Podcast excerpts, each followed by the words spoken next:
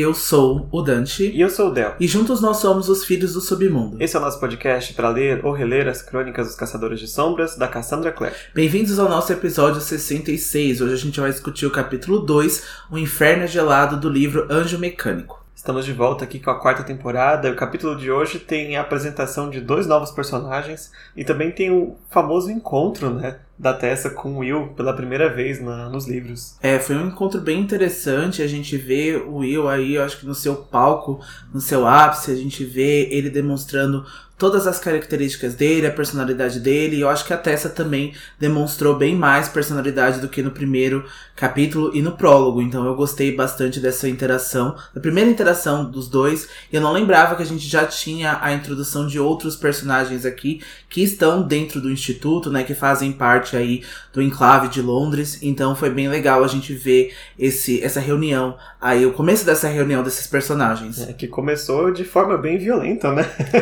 Pra falar a verdade. Mas antes de começar, vamos lembrar vocês de seguir a gente nas nossas redes sociais, nosso Instagram, @filhosdosubmundo, e o nosso Twitter, @filhos_submundo.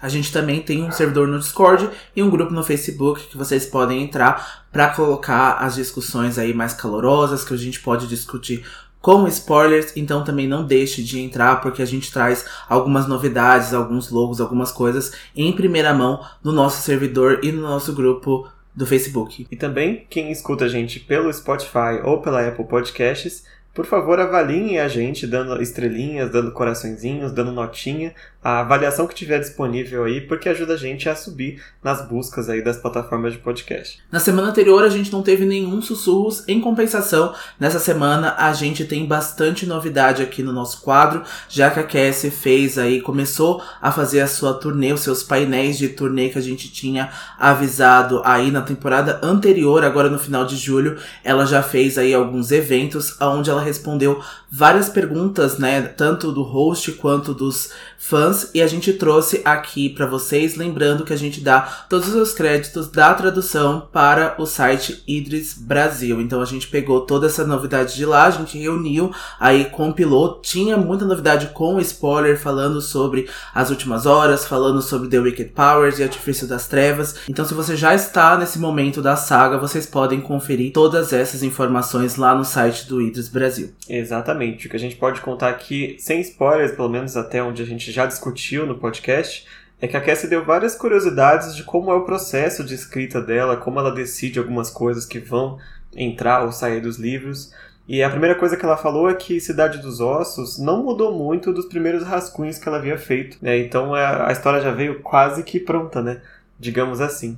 E ela disse também que quando ela está escrevendo, ela decide alguns nomes provisórios para os personagens até encontrar aquele nome que vai ser o nome final. Então teve um momento, enquanto ela escrevia Cidade dos Ossos, que ela chamava o Jace de Will. O Will era o nome provisório dele e acabou que depois ela usou, né, para o nosso Will de agora. E o nome do Jem, quem sugeriu, foi uma amiga dela quando ela fez uma viagem para Londres. Talvez até enquanto estava escrevendo ou pensando em escrever peças, né?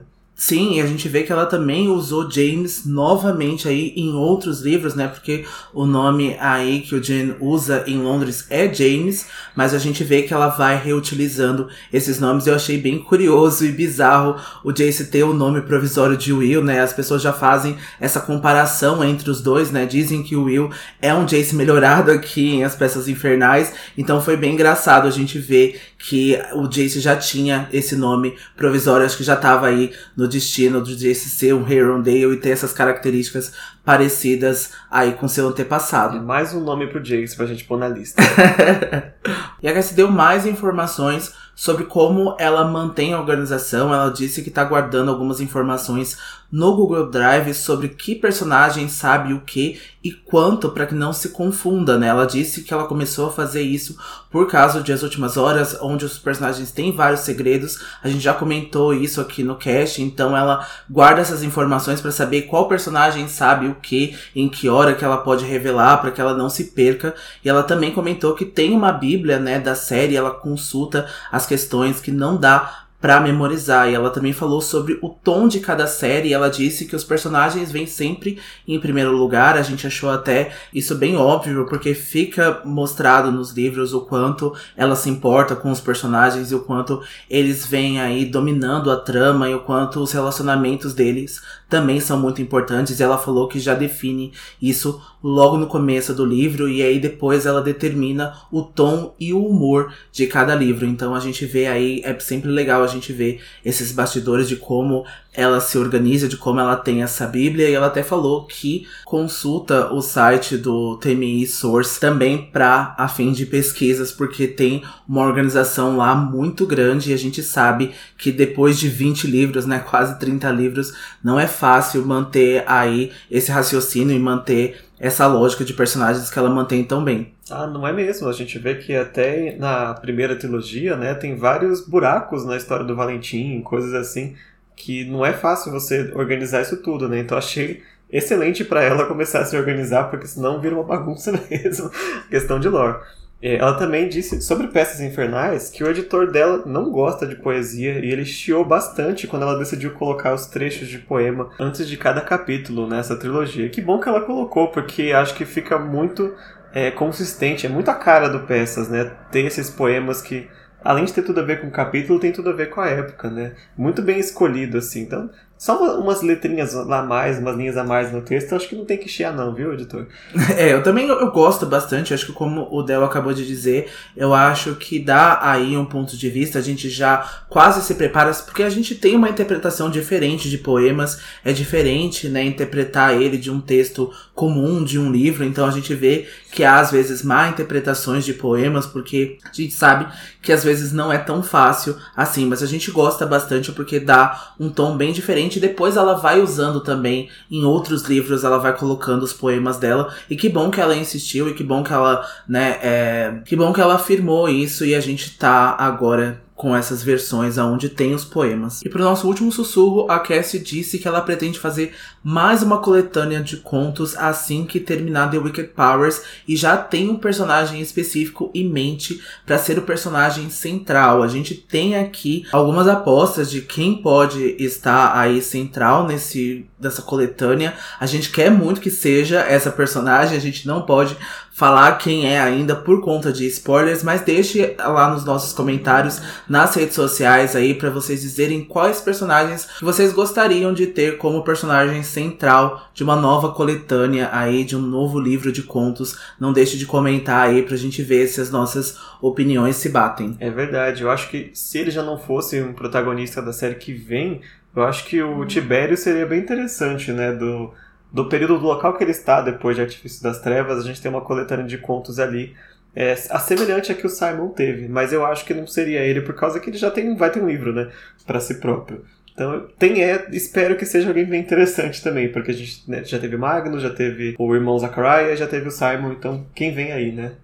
Eu fico pensando talvez a Lucy, por ser escritora, o Matthew também, pensando que eu acho que tem bastante aventuras, e o Matthew é aquele personagem boêmio que vai passando para vários lugares. Então eu fico pensando, não sei, né, o final de Corrente de Espinhos, né, como os personagens vão terminar, mas eu fico pensando que o Matthew poderia viajar o mundo aí ao redor, fazer, né, um tour pelo mundo, que eu acho que eu gostaria de ver o que ele vai aprontar, o que ele vai fazer durante essas viagens. Bom, isso foi o que a gente separou, mas ela falou muito, muito, muito mais coisas, especificamente sobre The Wicked Powers e sobre As Últimas Horas, que é a série atual dela. Então, se vocês quiserem ver, já terminaram a Corrente de Ferro, vai lá no site do Idris, que tem bastante coisa ainda do que pode estar vindo aí sobre Corrente de Espinhos. Então, né, para evitar spoiler para quem não leu, a gente deixou de fora, mas tá lá. Vão lá que tem muita coisa boa ainda que a Cassie divulgou essa semana. E a gente não colocou as informações sobre Swordcatcher propositalmente, porque a Cassie não deu nada muito novo sobre as informações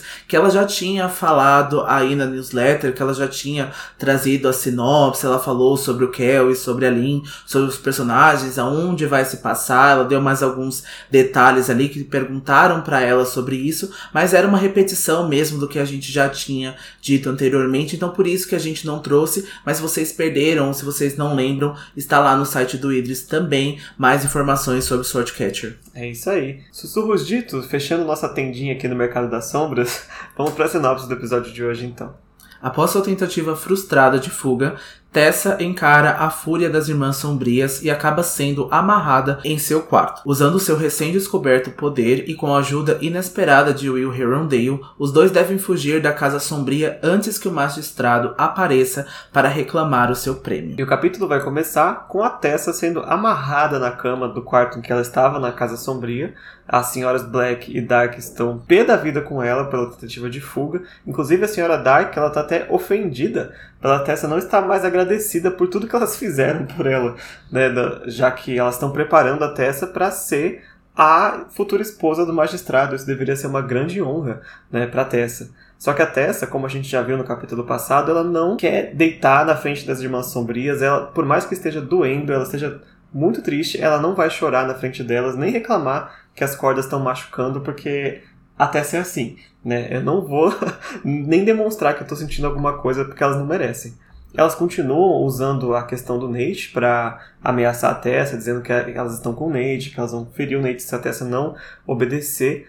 Mas a Tessa já está tão cansada, né, agora depois que ela tentou fugir, que ela resolve perguntar, né, quem é esse magistrado, né, o que, que ele quer com ela. E pela primeira vez, elas começam a dar um pouco mais de detalhes, né, sobre o magistrado, né, revelando o que elas já tinham dito, que queria se casar com a Tessa, por causa do talento que ela possui, ou na verdade o talento que as Irmãs Sombrias treinaram a Tessa pra dominar. Só fazendo um pequeno adendo aqui, a gente tinha dito que a gente tem mais personalidade da Tessa mostrada nesse segundo capítulo, e eu acho que ela já mostra aqui agora, já nesse primeiro parágrafo, a gente vê que ela é bastante orgulhosa e que ela não quer demonstrar nenhuma fraqueza, não demonstrar ser uma mocinha indefesa, apesar de estar indefesa nesse momento. Então é bem interessante e a gente cria quase um paralelo diferente entre ela e a Clary, porque eu acho que a Clary é muito mais emocional e a Tessa é muito mais lógica, e a gente vê que talvez nessa situação a Clary teria metido os pés pelas mãos e teria colocado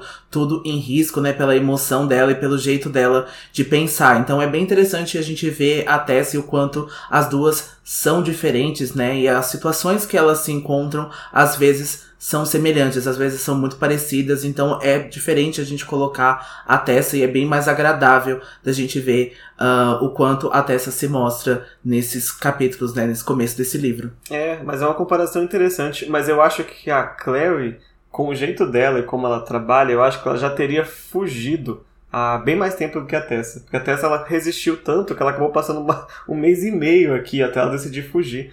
E não deu certo também. Mas eu acho que a Clary, como o poder dela seria de marcas, eu acho que ela teria dado um jeito, tipo, um plano meio maluco, assim, como ela gosta de fazer, e teria escapado de alguma forma.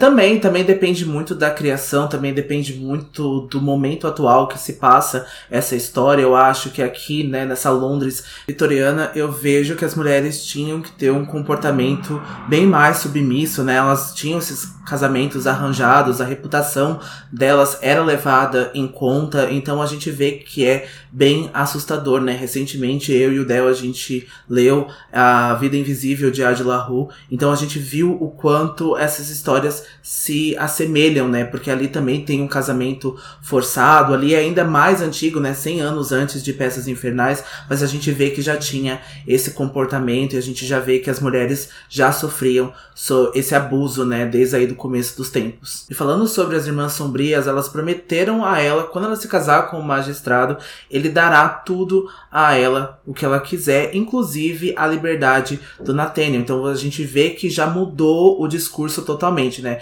Elas disseram que se a Tessa fosse aí uma boa aluna, se ela fizesse o que elas pediam, elas iam libertar o Nathaniel, mas já mudou pro magistrado, e a gente vê que isso é uma mentira que as Irmãs Sombrias estão contando pra Tessa, né, para que mantenha ela aí nesse cárcere. Mas não adianta a Tessa pedir qualquer vingança contra as Irmãs Sombrias, pois elas têm um contrato firme com o magistrado e por causa delas que ele conquistará a sua recompensa com a Tessa. O magistrado pediu para que ela fosse entregue de forma saudável e intacta, mas as irmãs ameaçam novamente a Tessa, porque se ela descumprir essa promessa, ela vai ser chicoteada caso ela tente fugir novamente. Então as irmãs deixam a Tessa naquele quarto, amarrada por um tempo, e a Tessa só pode ficar ali, né, se remoendo nos pensamentos.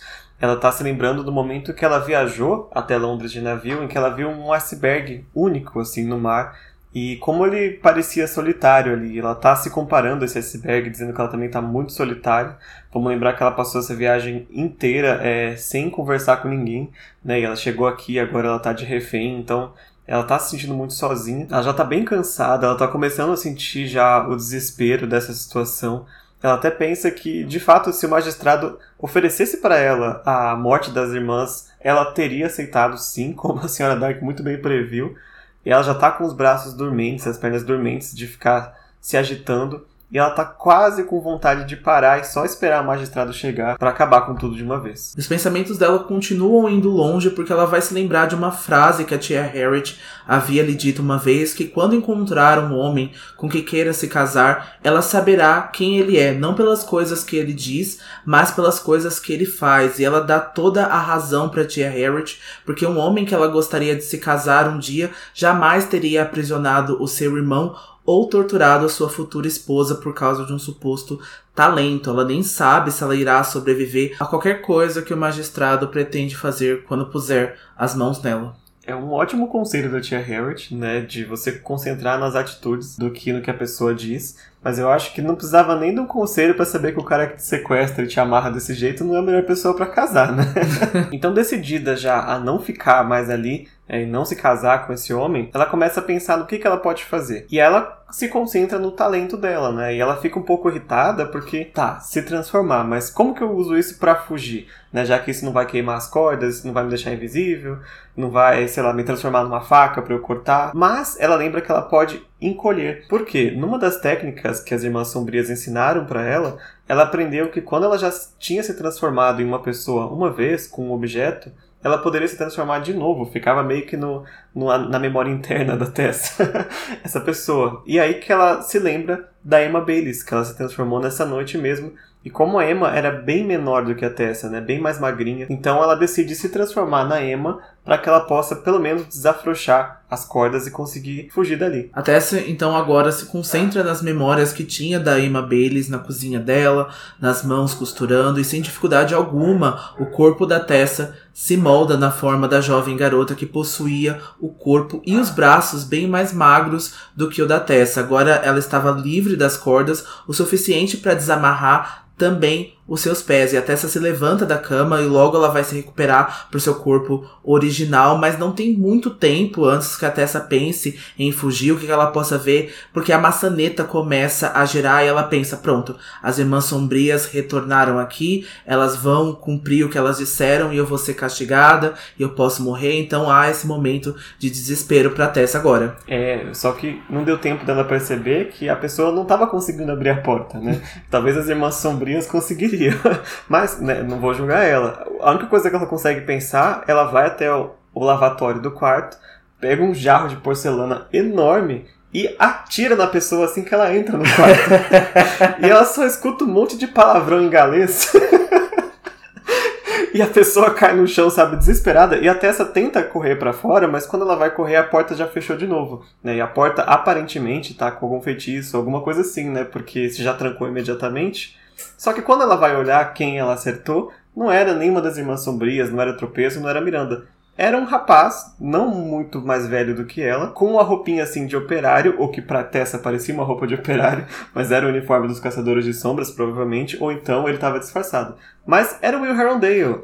Ele veio ali, não com a intenção de resgatar a Tessa, né, porque ele não sabia que ela estava ali, mas ele estava na Casa Sombria e acabou topando com a Tessa no quarto. E o Will tá lá, sentadinho no chão, com uma pedra luminosa numa mão e a outra, cheia de sangue, da jarrada que ele tomou da Tessa. A Tessa observa também que ele tinha o rosto mais bonito que ela já vira na vida. Ela vai ver que ele tem traços muito bonitos. Ela vai acabar descrevendo aqui pra gente com bastante veemência, né? Ela diz que ele até se parece um dos mocinhos aí dos livros, né? Pelo menos quanto ela imagina. Mas que ele parece muito distoante dessa beleza, porque ele tá dizendo vários palavrões pelo golpe surpresa que ele havia tomado. E ela vai perguntar pra ele se ele é o magistrado. Will vai acabar brincando, né? Dizendo que pode morrer pela enorme perda de sangue que ela lhe causou. E a gente vê aí que o Will está totalmente livre, né? No seu espectro. Ele tá sendo irônico e sarcástico. E a gente vai ver muito mais dessas interações dele ao longo da série. Ele tá de ótimo humor, porque acabou de tomar uma jarrada de porcelana no braço, né? Exatamente. Está doendo, mas o Will não é aquele que perde a piada. E aí ele vai ficar encucado, ele vai ficar em dúvida, porque ele sabe o que significa magistrado, que é mestre em latim, só ele não sabe quem é magistrado, né? Então quem é essa pessoa que a Tessa tá chamando ele? Ele só vai se lembrar aí das vezes que ele se tornou o mestre das ruas de Londres, né? Uma coisa meio Casbreaker aí em Six of Crows. É quase isso, ele fala, ah, eu sou mestre em muitas coisas, mas ninguém nunca me chamou de magistrado, não. Aí a Tessa vai perguntar se por acaso ele tá praticando a maestria em embriaguez naquele momento.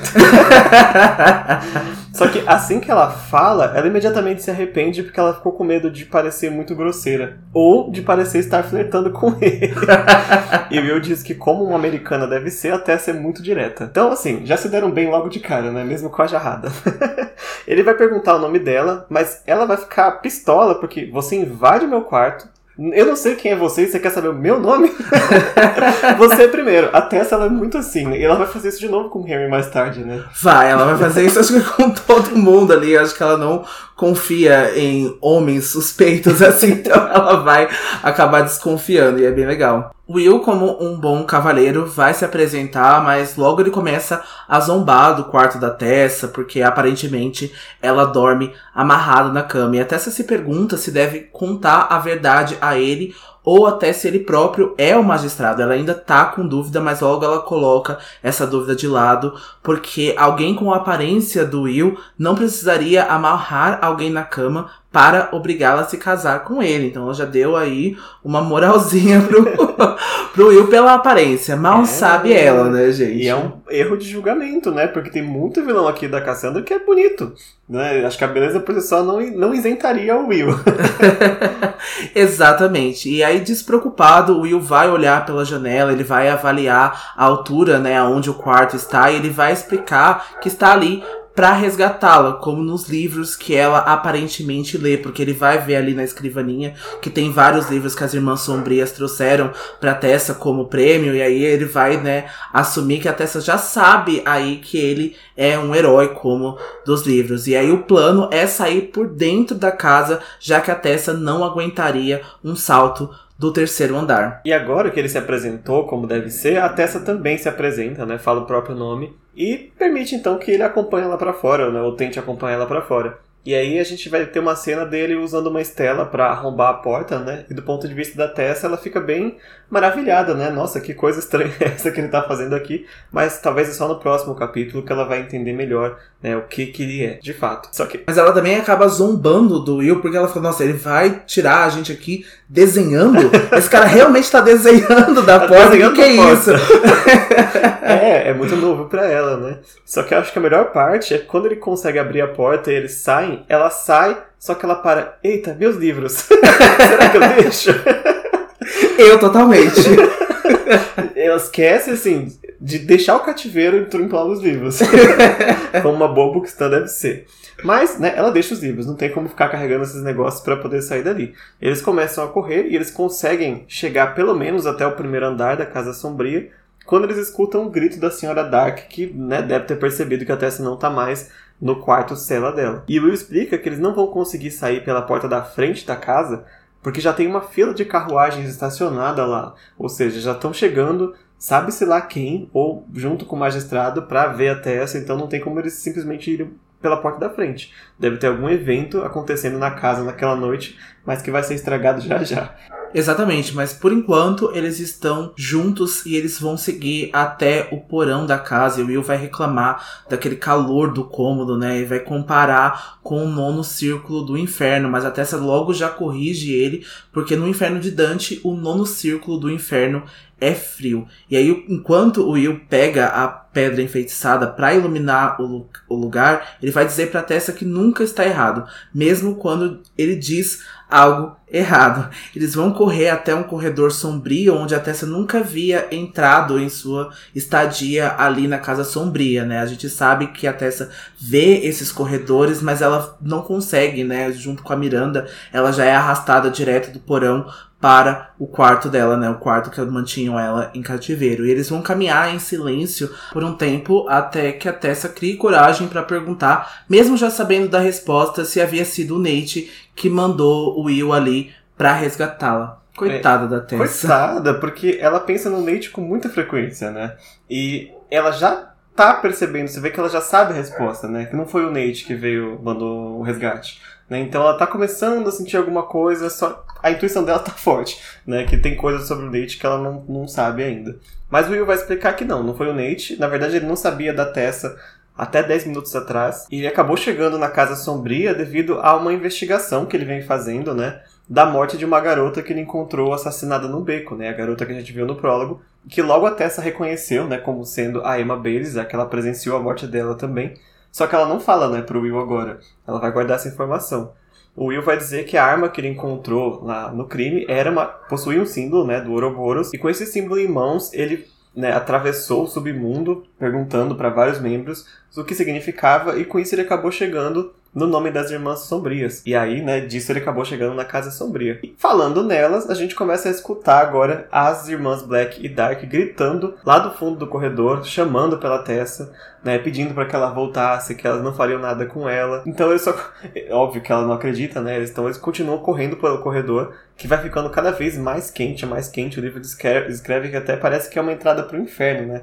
Porque além de aquecer, ele vai meio que descendo, assim, como se fosse um túnel. É bem esquisito. E eles correm até terminar numa porta de metal dupla, bem alta e aparentemente bem maciça também. Eles entram e fecham as portas com dificuldade por causa do peso delas. E a única luz que vinha do cômodo era da pedra enfeitiçada do Will. E sobre aquela luz, a Tessa consegue observar as marcas desenhadas no pescoço e nas mãos do Will. Então a gente até já reconhece, né, a marca na mão dele, que é a da vidência, que é a primeira marca que os Caçadores de Sombras costumam receber. E o local parecia uma cela de pedra muito grande e que se inclinava para uma espécie de ralo no centro da sala. Mas o mais chocante desse lugar era o aparente uso dali. O local parecia um abatedouro e havia mesas de madeira cheias de corpos humanos abatidos e com bastante incisões. E nessa sala havia lâminas, serras e facas espalhadas por todo o local. Que coisa bizarra, né? Mas isso me lembrou tanto as histórias dos cultistas, né, que tinham nessa época. Porque sempre vinha aquela cena que desce no porão e tem justamente essa sala, quase uma sala médica, bizarra, né? Só que diferente da que a gente tinha lá com o Valentim, aqui são mundanos, né? São humanos normais, não são submundanos. Mesmo assim, tá havendo aí esse certo sacrifício, né? Digamos assim, pelas Irmãs Sombrias. Só que mal dá tempo deles se recuperarem do choque, que as portas de metal começam a bater com alguém tentando derrubar, né? E são as Irmãs Black e Dark gritando lá de fora, de novo prometendo que não ia machucar a Tessa se ela saísse. O Will tá um pouco mais calmo, digamos assim, porque ele vai subir numa das mesas e vai gritar ali na janela pela ajuda de alguém, né, que se chama Henry, que quando você da primeira vez você não sabe, mas já sabemos que é o Henry Bramwell, que veio dar suporte pro Will, junto com mais uma pessoa que já vai aparecer daqui a pouquinho. A Tessa, então, já se prepara de novo, ela se arma com uma das serras de açougueiro da mesa. A Tessa é legal que você vai arrombar a porta, ela já se arma, né? É a terceira vez que ela se arma nesse livro, já pra dar na cabeça de alguém.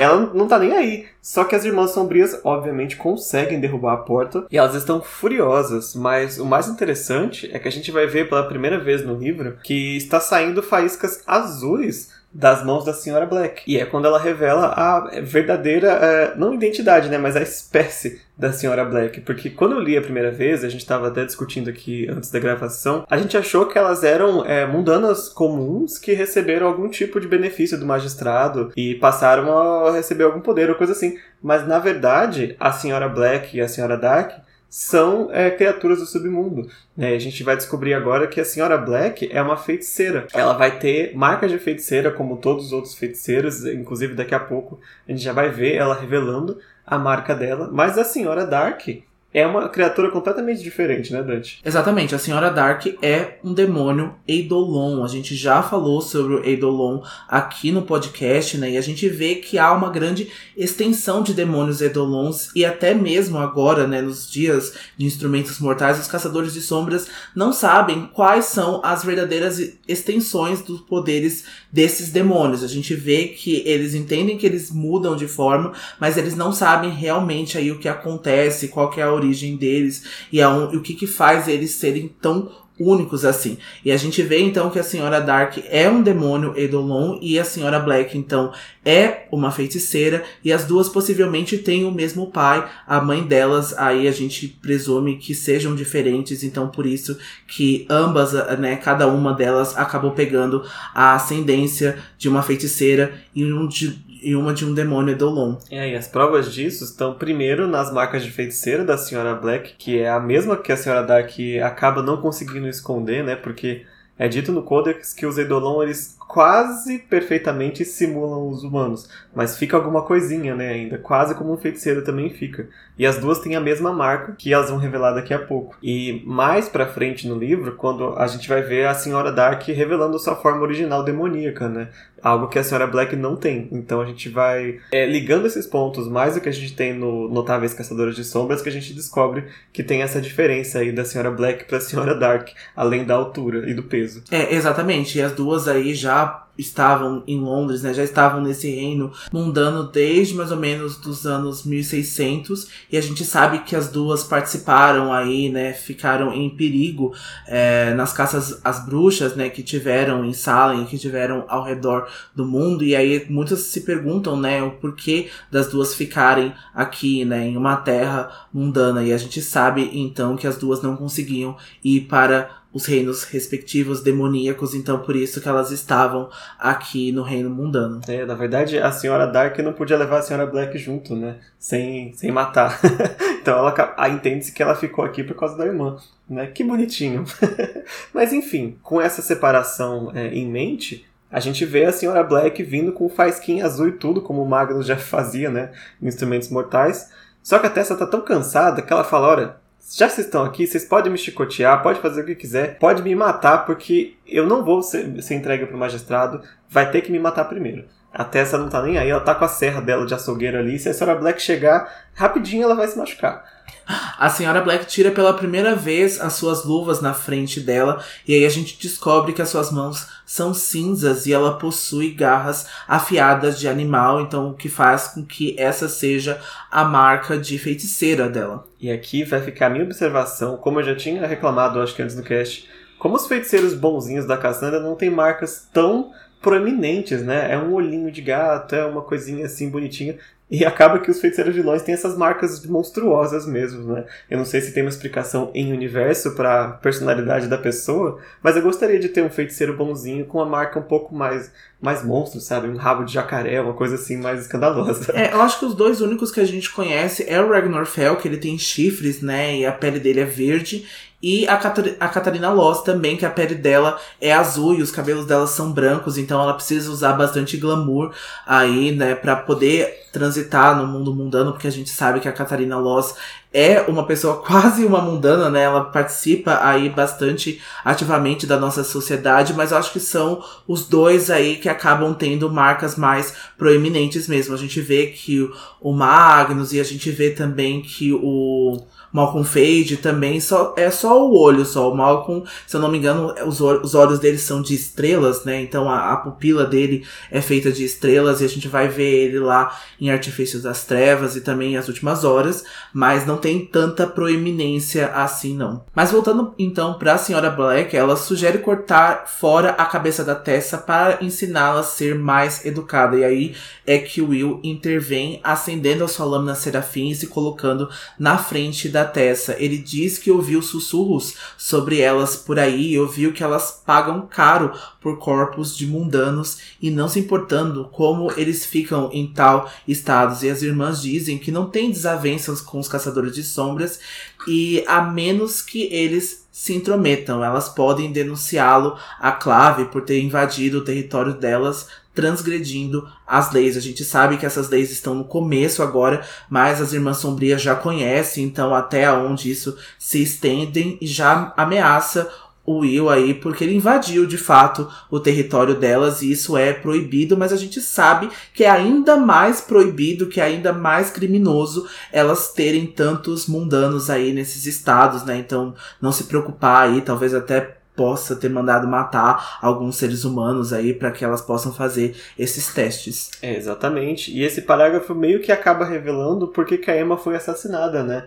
Mas alguém aí queria receber dinheiro das senhoras Black and Dark, né, pelo corpo da Emma, possivelmente para algum teste delas aqui.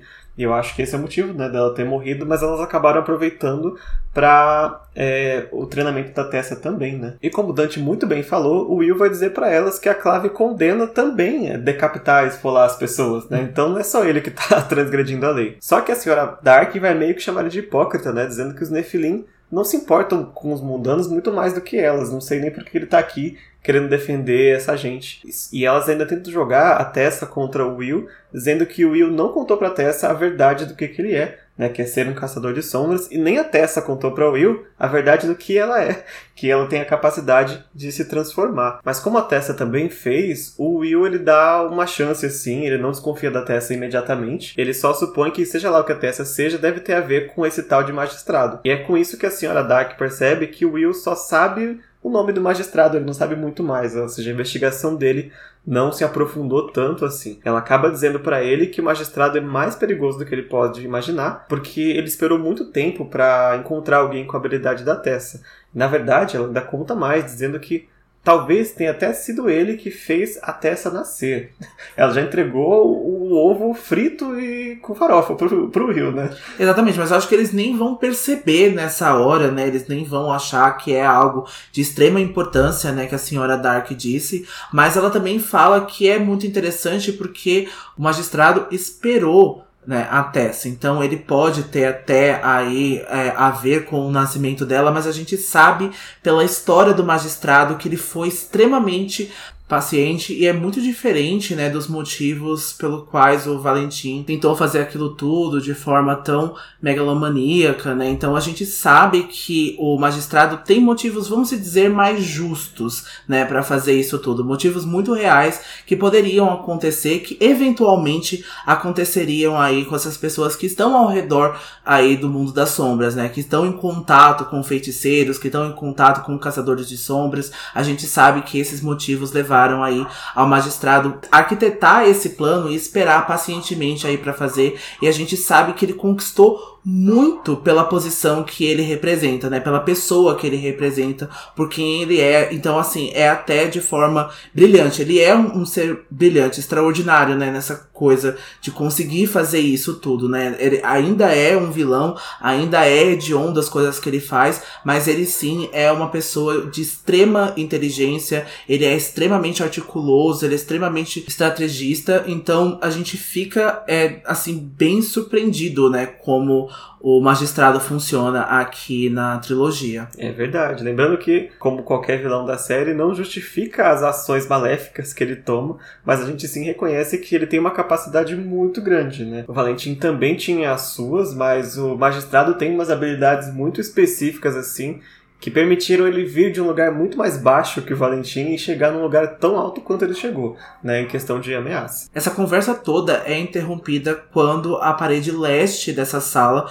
explode de repente, e o Will é o único que não se assusta, pois ele sabia que aquilo aconteceria. Então ele aproveita o momento para puxar a Tessa para fora com ele, enquanto as Irmãs Sombrias continuam gritando. A senhora Dark aponta pro buraco na parede, e é quando duas figuras humanas surgem da fumaça dos escombros com lâminas brilhantes. A Senhora Black continua atirando as magias azuis das mãos enquanto os Caçadores de Sombras avançam sobre elas, e aí o Will enterra a lâmina Serafim no peito da Senhora Black, né, deixando a Senhora Dark ainda mais furiosa, e ela uivando, né, e ela continua atirando aí as magias contra os Caçadores de Sombras enquanto a irmã dela agonizava e uma fumaça preta consome ela e vai saindo do corpo dela. É bem esquisito. Mas quem são esses dois Caçadores de Sombras, né, que vieram ajudar o Will e a Tessa? O primeiro, a Tessa vai descobrir agora quem é, porque essa pessoa vai puxar o braço da Tessa e ela vai se assustar e vai dar uma mordida na mão dele. E é o Henry. O Henry vai reclamar com o Will. Ela me mordeu. E é quando a gente vê, né, a descrição do Henry. E atrás do Henry tem um jovem de cabelos castanhos, que a primeira vez que eu li, eu pensei que era o Gideon. Mas o Gideon ele não chegou no Instituto ainda nesse período. Quem é? É o Thomas Tanner, que é um dos criados do Instituto, né? Talvez o melhor amigo da Sophie, que a gente vai conhecer no próximo capítulo também. E o Thomas, ele não é um caçador de sombras, né? Mas ele tem um certo treinamento e vem dar suporte. Né, veio dar suporte nessa missão aqui do Will e do Henry. É, e o Thomas tem a visão, né, junto com a Sophie. Então, só adiantando aí alguma das coisas, né, a gente vê que esses criados aí do Instituto de Londres, diferentes, né, do de Nova York, que a gente nem sabe se tem criado ou não, né? Não tem mais. 2007, esse criado é coisa muito era vitoriana. É, né? O Rod faz tudo, fazia tudo.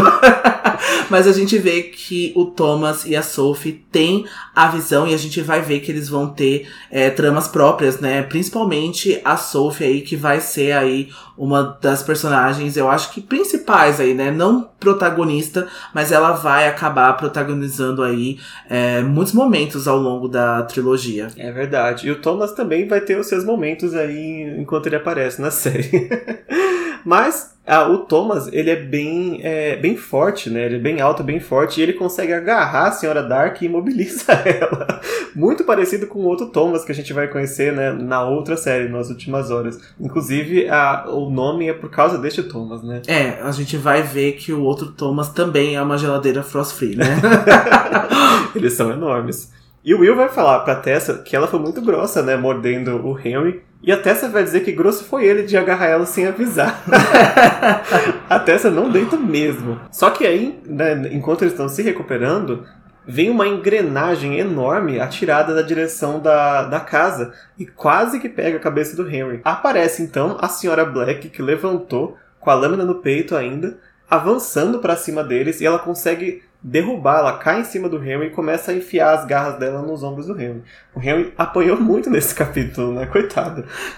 E rapidamente acende outra lâmina Serafim e ele consegue arrancar a cabeça da mulher com um corte limpo. O Henry vai gritar de nojo e a Senhora Dark grita, né, em um fogo azul, sai do seu corpo, a livrando dos braços do Thomas. Ela se joga contra a Tessa e o Will, lançando raios de magia contra eles, e a Tessa não compreende porque a mulher quer matá-la agora e não o Will, né, porque ela tinha prometido até parágrafos anteriores que não faria mal a Tessa, né, porque ela entregaria ela ao magistrado, né, e a gente fica perguntando o que aconteceu agora, né. E também foi o Will que arrancou a cabeça da irmã dela, né, não foi a Tessa, mas eu acho que ela jogou tudo pra cima, assim, eu não ligo mais, porque, né, a gente acabou de falar, ela passou anos e anos aqui na Terra por causa da Senhora Black. Então, né, perder ela assim, eu acho que ela se descontrolou mesmo. Com esse fogo todo que a Senhora Dark tá aí produzindo, a lâmina do Will acaba sendo destruída nesse processo,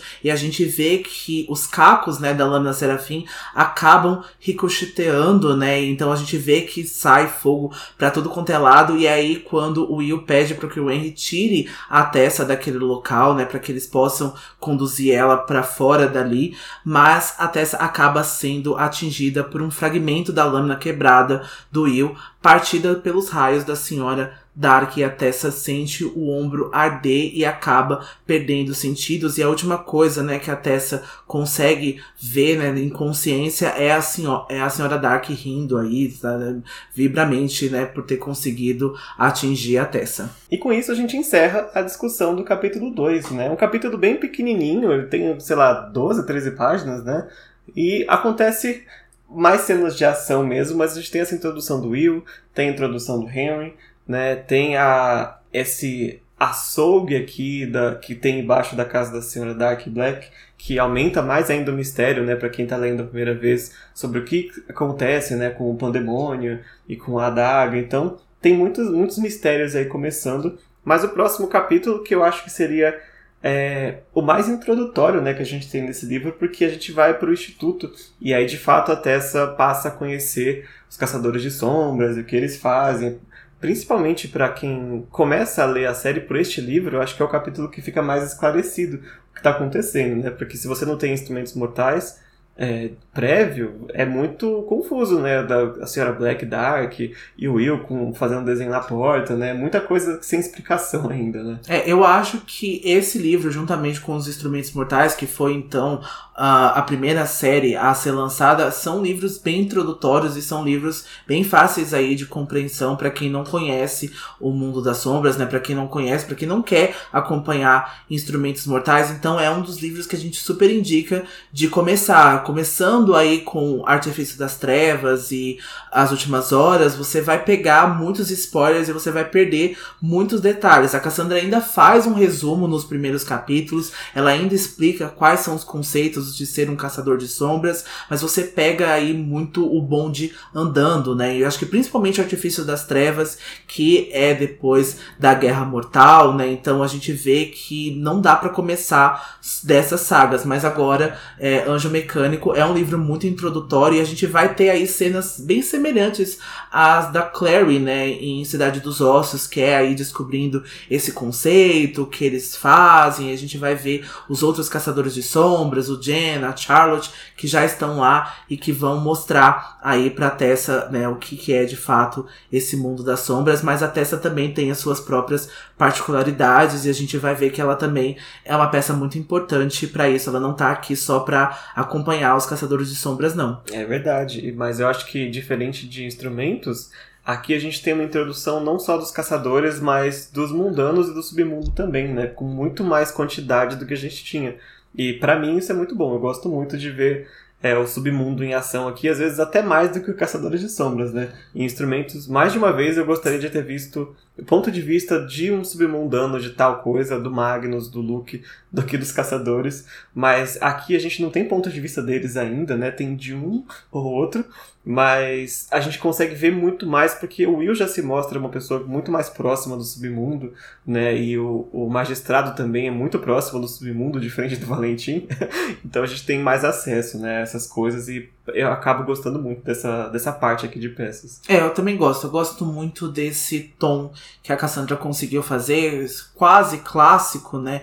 Entre aqui, né, em As Peças Infernais, ele é quase gótico, então tem muita inspiração realmente nessa era vitoriana, então a gente vê quase essa inspiração gótica, né, e desses clássicos, né, e também muito presente aí na vida da Tessa. E a gente vai ver também que o Will também é um leitor, né, não como a Tessa, não ávido como a Tessa, o Jen também tem inspirações musicais, então a gente vai ver também que tem personagens bem artísticos, né, então a gente vê que a Clary em Instrumentos Mortais faz essa parte artística aqui do livro, né? Mas a gente vê que aqui esses personagens também são bem inspirados aí, tem bastante hobbies parecidos com os nossos. É verdade. Apesar que tem o Jace também que toca, né? Mas no livro ele não toca muito. E a Isabelle que cozinha. Vamos deixar isso aí.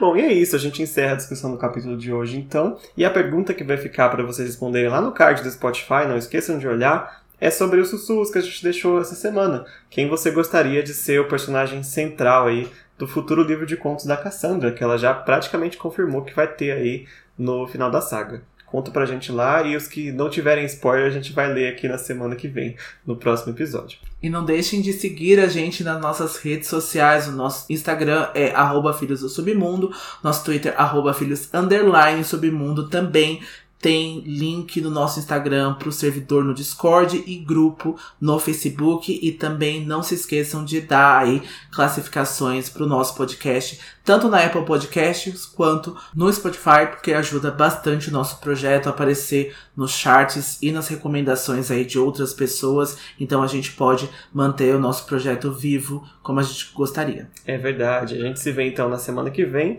com a discussão do capítulo 3 de Anjo Mecânico ou Instituto. E até lá, não se esqueçam... Todas as histórias são verdadeiras. Tchau. Tchau.